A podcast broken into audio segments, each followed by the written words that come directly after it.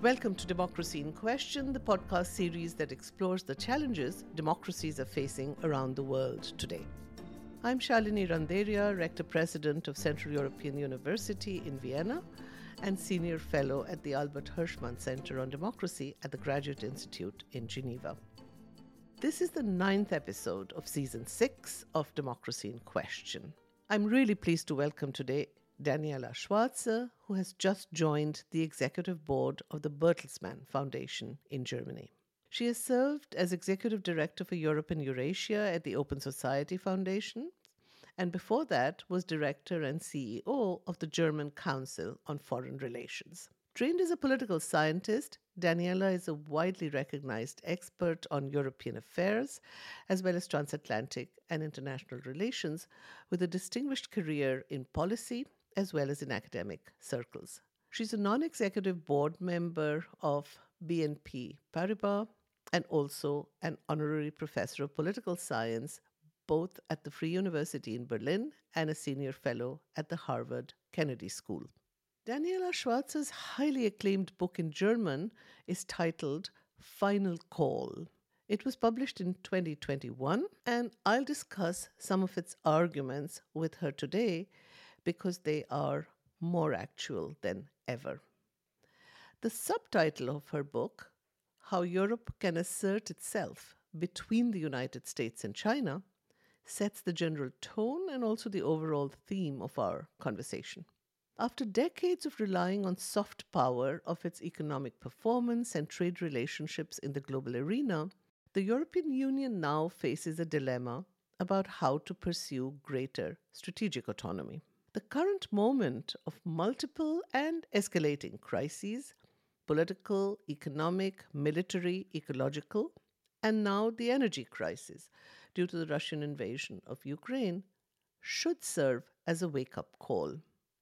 It is indeed, as Daniela argues, a final call for European leaders who had complacently neglected aspects of security and sovereignty, partly due to decades of peaceful prosperity after the Second World War, but partly also due to the very nature of Europe's uneven and erratic integration process. This is a lot of ground to cover. So I'm really grateful to Daniela for having agreed to record two separate episodes for the podcast. Today's episode, we focus on the single most formidable challenge Europe has faced in recent years due to Russia's war of aggression against Ukraine since last February. I will ask her to explain the overall stakes involved in the EU's pursuit of strategic autonomy. She'll also help us better understand how the war in Ukraine has radically rewritten the rules of the geopolitical game for the European Union and the long term structural consequences of the war for European unity. Has this war provided an additional final call, so to speak, for the EU to face up to its critical weaknesses in the areas of defense and security? As an expert on transatlantic relations, I'll also ask her to talk about fundamental questions about Europe's continued military reliance on the United States and on NATO. After all, transatlantic relations seem stronger than ever today in the shadow of the war, but it was only a few years ago that the Trump administration's partial retreat from commitments to security guarantees to Europe led to the realization that Europe must overhaul its defensive capabilities and capacities too. And looking ahead, one can't help asking whether, or rather how, the upcoming 2024 American elections could upset the dynamics of transatlantic cooperation. Another important area of concern I would like Daniela to reflect here on is the internal cohesion and strategic unity of the European Union. Once again, the war in Ukraine has catalyzed the process of incremental European unification in crucial respects, but it remains to be seen whether new fault lines and divisions could emerge and threaten this fragile unity. I'll ask her to consider, finally, how Europeans can reconcile a much more assertive position regarding strategic autonomy and unity with new global interdependencies as well as with the imperative of greater solidarity with the global south. These are some of the questions I look forward to discuss with Daniela Schwarzer in today's episode. Daniela, welcome to the podcast. It's a great pleasure to have you with me today. Shalini, I'm really happy to be with you and to discuss all of those small questions which you've just given us. so let's start, Daniela, by unpacking the meaning of a key term in your book, which is strategic autonomy for Europe as a quasi sovereign international actor. While the principle of pooled sovereignty in the European Union applies partially selectively, common foreign and security policy have become vitally important for all the member states in the last three decades. And this led eventually to the creation of the position of a High Representative of the Union for Foreign Affairs and Security Policy, a position occupied currently by the Commission's Vice President, Joseph Borrell, whom you have also been an advisor to. So, this may not have definitely settled the famous Kissinger question who do I call if I want to call Europe? But it clearly signals that there is a lot of political effort behind what you summed up, and I quote you here, as the growing consensus that the EU has to become a geopolitical actor. Or to quote Borrell himself when he says, Europe has to learn the language of power. So, could you explain the key implications of what it means for Europe to become such a strategic, autonomous actor, a geopolitical actor? And does the EU suffer from an imbalance between its traditional soft power and its relative inability to wield military power? Let me start by looking at the world around us and to what extent it has changed. And that brings me then to the point why Europe really needs to work more on, I would say, its capacity to act. So if you look at the history of European integration, the internal developments and the external surroundings were deeply interdependent and intertwined because Europe built for itself a model which is internally open in terms of economic integration. It was all built to avoid war and bring stability to our continent.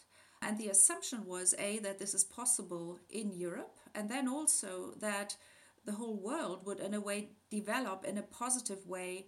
Where, after the end of the Cold War, the assumption broadly was that we are heading towards a time of stability with probably no conflict in Europe, a very close transatlantic alliance, and so on. So Europe never really invested in its own security and defense in an integrated way. So the European Union had some components of external representation, but it's very clear where deep internal integration happened, external representation was also given. For instance, we have a single market, and the European Commission negotiates trade deals with the mandate of the member states. That's just one example where you see where it worked. But in the area of security and defense, this transfer of sovereignty didn't happen. And the member states actually, after the end of the Cold War, started disinvesting in their own security, which puts us today into a situation that, with the war in Ukraine going on, with Russia's broad attack on Ukraine, and also in a hybrid way on many other neighbors, it is very clear that Europe needs the United States to guarantee its security. Now we see a move towards more NATO. One member state of the European Union has just joined NATO, and another one is on the list. Um, so we clearly see that the European Union is worrying much more about its own security and defense now. However, the term strategic autonomy, which you mentioned, goes back a long way. It was for the first time mentioned in an EU document about 10 years ago because there was somewhat a rising appetite to bring more actorness to the European Union on the international scene. This then accelerated more when Donald Trump was elected to office. And that was the moment where the French president Emmanuel Macron and other leaders in Europe really picked up the term strategic autonomy. What do they mean? In my view, first of all, the key component is Europe or the EU, or at least a share thereof in terms of a group of member states, need to be able to take decisions together. That's the base. If you can't take a decision together, you won't be able to act. And then you have to have the means and instruments at your disposal to actually implement and follow through. Now, if you look at the past few years of European defense cooperation, quite a lot has happened. Before the beginning of the large scale invasion of Ukraine, as a reaction to Donald Trump questioning transatlantic security guarantees and NATO, the EU member states started working together in something called PESCO, so that's European Structured Defense Cooperation. They started to provide more transparency in terms of capabilities they actually have.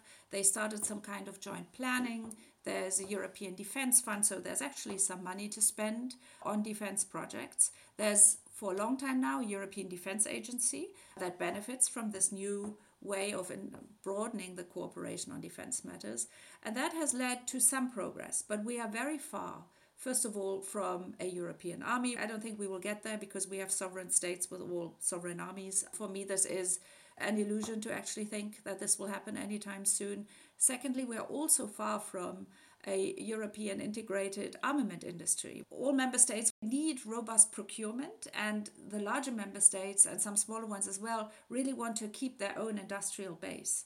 It is a very sensitive area of integration which actually lags behind other areas of integrating the economy for reasons of sovereignty and self protection. That's pretty clear. But there are more and more transborder projects.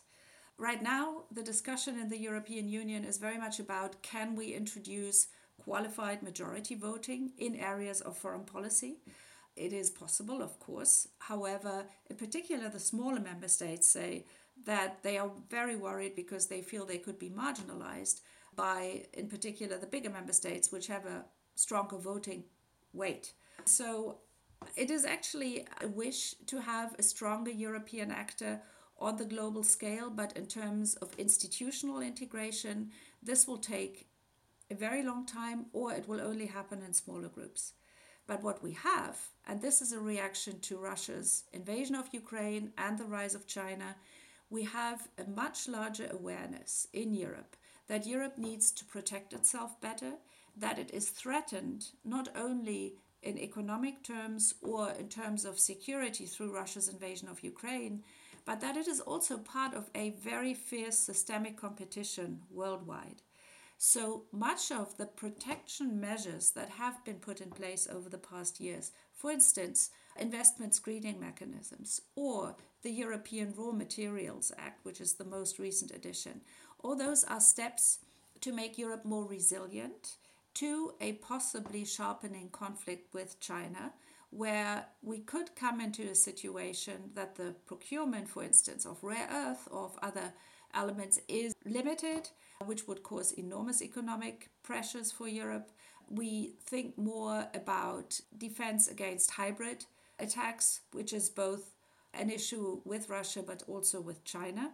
So I would say the EU is doing quite a bit along with its member states to be become more resilient. And this goes deep into society and deep into democracy because hybrid attacks in particular mostly use tensions within society to polarize, to really destroy trust in institutions, in the capability of governments to provide safety.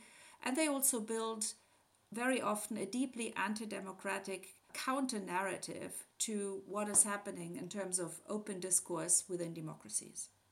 The last point is a very interesting one. What does this shift mean for democratic politics in Europe? And I'll come back to that.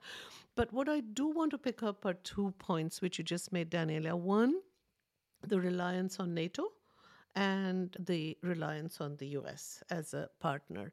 Do you think that Europe's dependence on American military power has now been exposed as a critical weakness?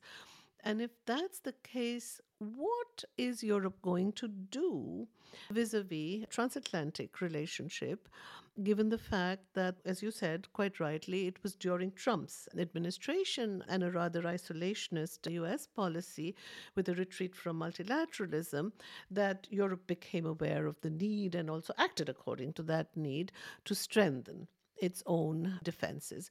The 2024 election in the US looms large, and how do you think American politics and the possible change back to a Republican president will affect the nature of transatlantic relations, especially in terms of strategic autonomy. How will that realign also the relations to both Russia and to China?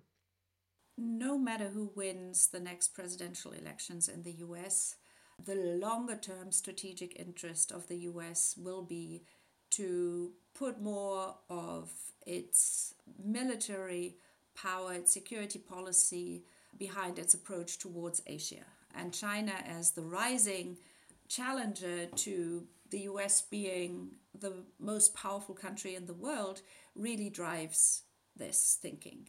And even when Barack Obama was US president, there was this famous pivot to Asia, which was announced, which wasn't really materializing, but still, already then the awareness was there. And I remember conversations in Washington, D.C., where people told me, you know what, Russia's yesterday's problem and the future problem is China. And that was about five to eight years ago. In case a president comes into the White House who has a similar mindset of Donald Trump, I think Europe has to prepare for several things. One is, first of all, the strategic attention will move further east. Secondly, the expectation will be that Europe brings a bigger contribution to transatlantic burden sharing meaning Europe needs to be a more powerful and active contributor to NATO if NATO is to survive. And here we see some continuity between the Trump years and what is to come. And really, in any case, whoever is US president, in my view. Because Donald Trump, he did question NATO, he did question US security guarantees. In the end, after his four year term, on the ground, US troops actually increased in Europe. He was pushing Germany a long way to spend more on defense, and he actually, in the end, took the decision to withdraw US military from Germany and promised Poland, a government that is far right government with authoritarian traits, very much in the same mindset as Donald Trump, got the promise that troops would be relocated to Poland, which was very attractive. That again didn't happen in the end. So the US presence on the ground in Germany is stable, while it has been increased even more since Russia's attack on Ukraine on the eastern flank of NATO. We are right now speaking at a time where the transatlantic security alliance is really back. NATO is the pillar of European security, very clearly. It's very hard to imagine the response to Russia's big attack on Ukraine without NATO and coordination among NATO countries. But I still believe that we have to prepare for a situation where the best case scenario is that NATO stays. There is a strong European pillar in NATO where not only the EU member states and other Europeans contribute more, but also they contribute better.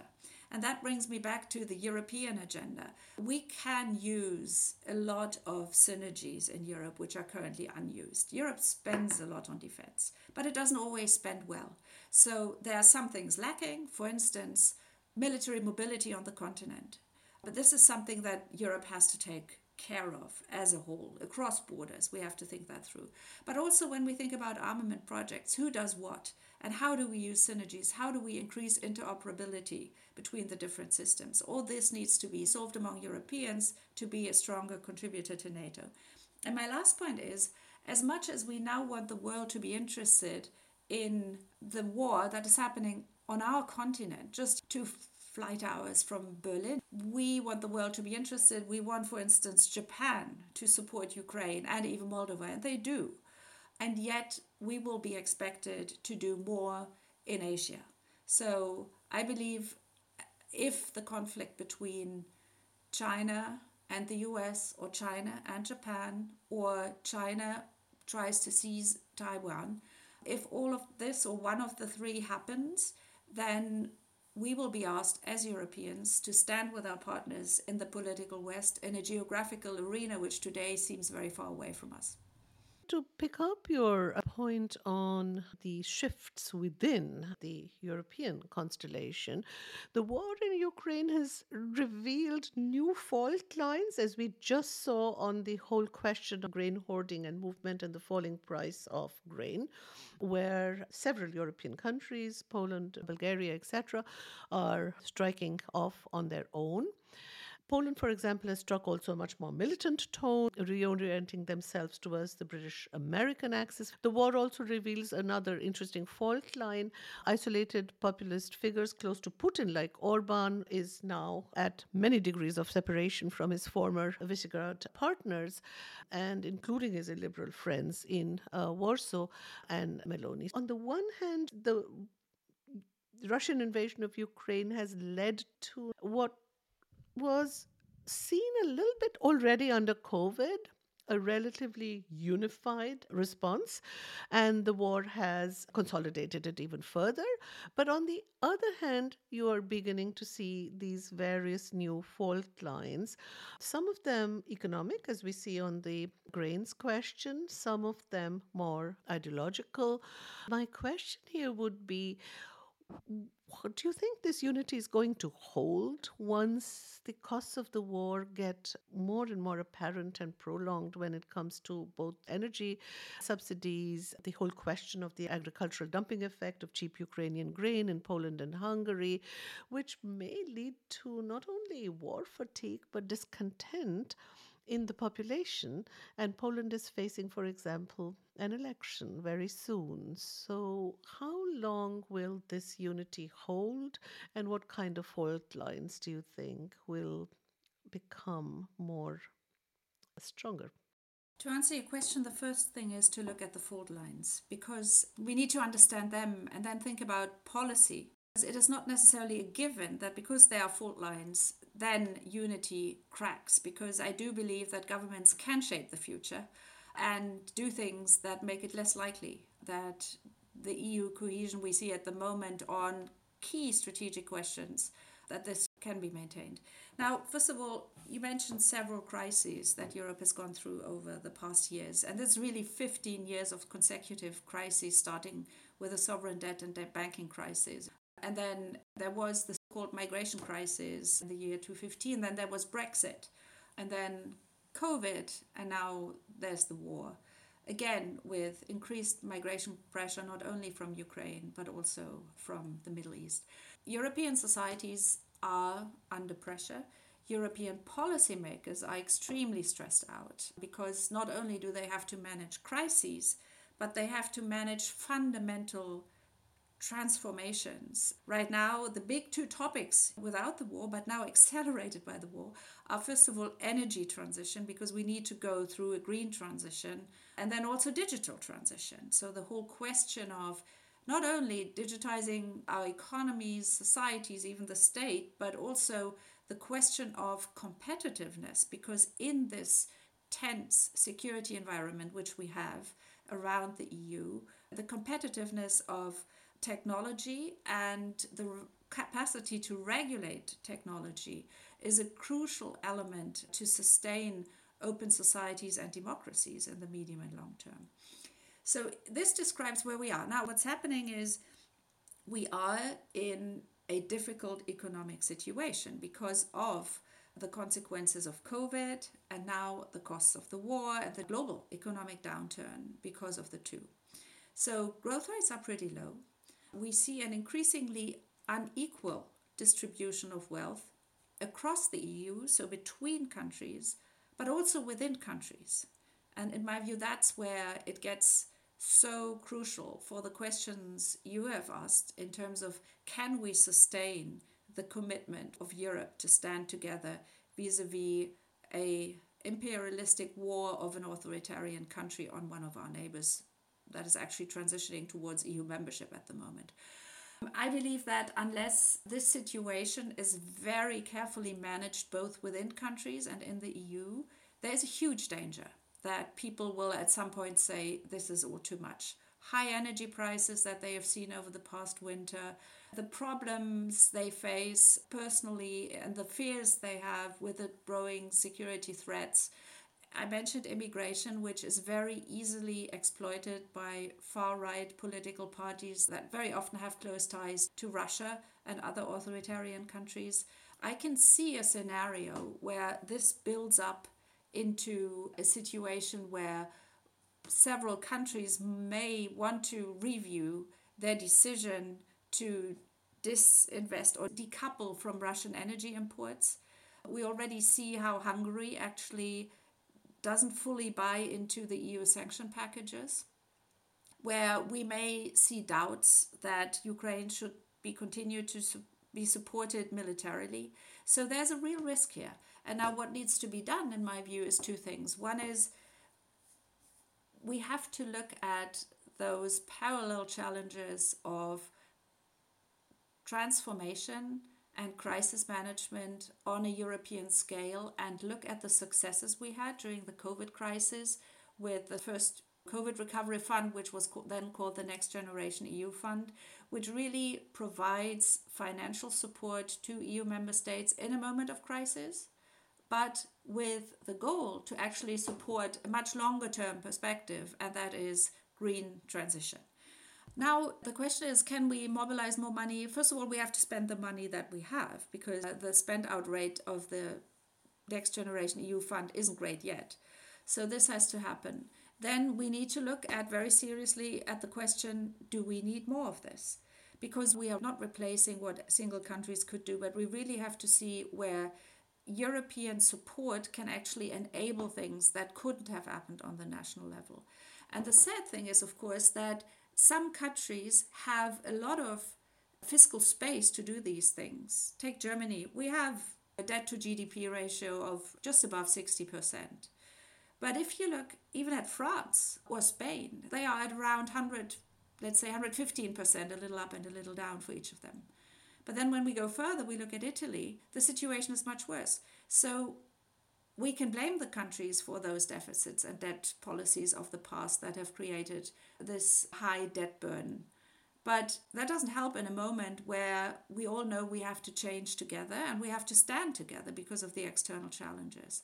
So the balance will be to really think through where self responsibility of every single country can be supported alongside some kind of European solidarity, which is not to bail them out, but to enable us all together to move ahead in a way that enhances social cohesion and doesn't split societies. Because green transition has to be a just climate transition. So those parts of society who feel disadvantaged need to be helped to carry that burden of transition. That is true globally, but it's also true for within Europe.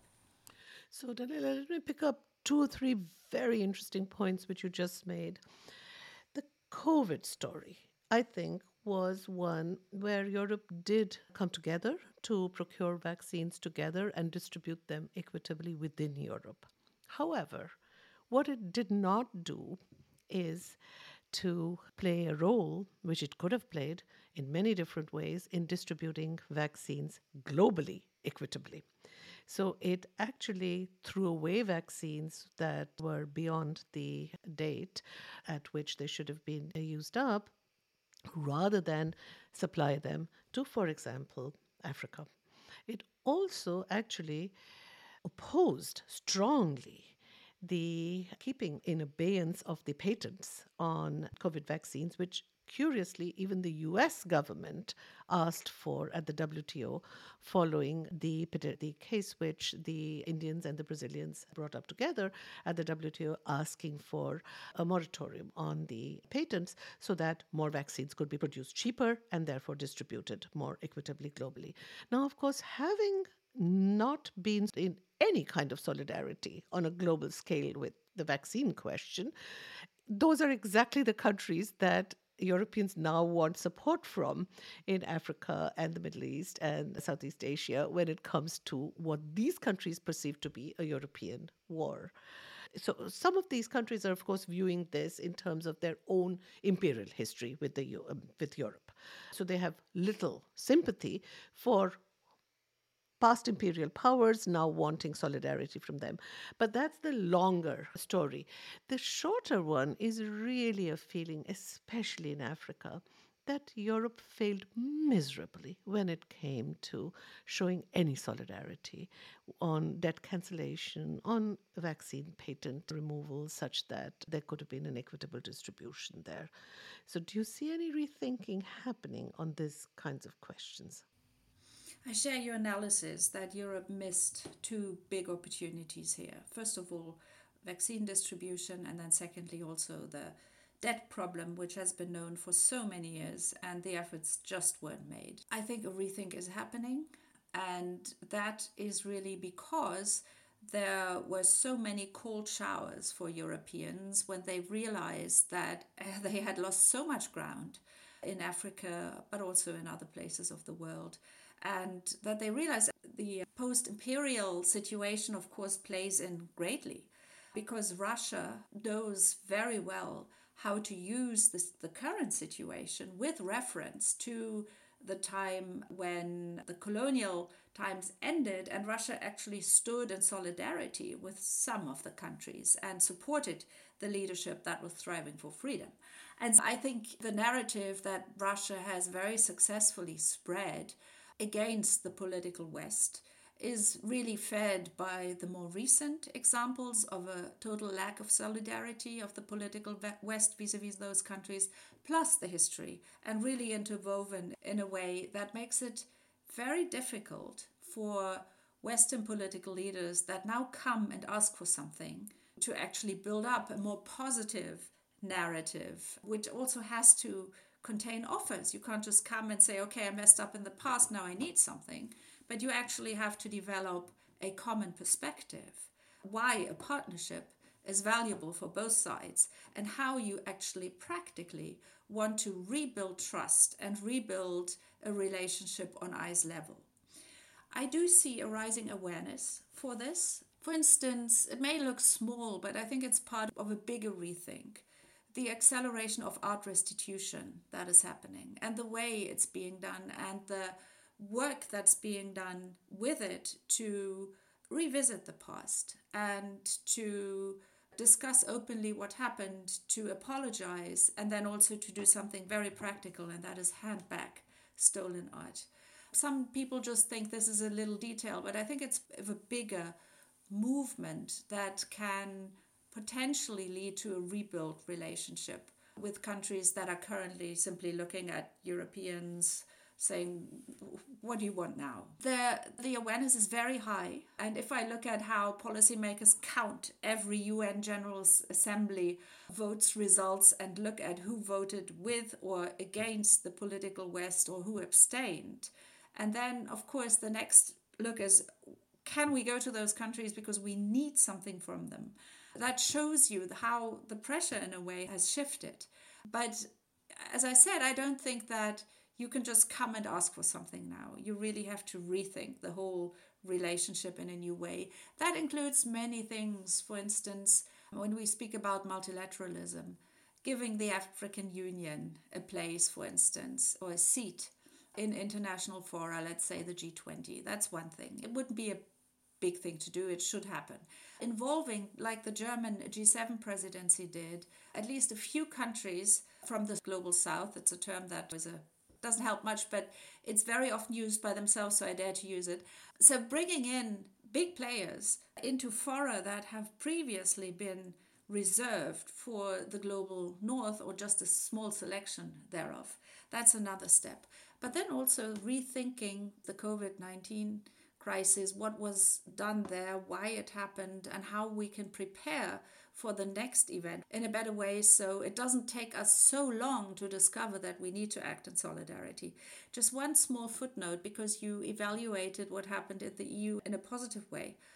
Uh, uh, my reading is that first, many things went very wrong there as well. We literally closed borders. Patients couldn't cross borders. People died in France while they could have been transported to Germany much earlier. This took also a few weeks really to realize that Europe is an open space. People are supposed to move freely. But if you open space and you don't provide the protection on the same level as the same geography as you open, then what happens is the national reflex kicks in strongly. And so you want to protect your own people. You don't worry about the others on the other side of a border, which actually had ceased to exist, but suddenly it's back.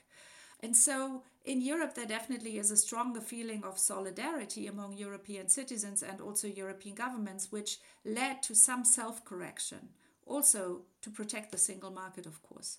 But this was also a process, and I think we can learn from that process because we need to realize that if we open up, if we want to benefit from openness, and we are not able to also think protection of citizens together, there's a real risk that the system is undermined and actually could collapse. So, some people were indeed very worried, and for the right reasons, that the COVID 19 crisis could also undermine the EU to a large extent. Luckily, we managed to get over that through a big fiscal tool which was created and the solidarity mechanisms and collective purchasing and distribution mechanisms in the health sector. So, we can learn from those two examples that really thinking on an interregional scale, we need to prepare much better to be ready next time. Daniela, thank you so much for this really wide ranging conversation. Thank you very much for being with me today.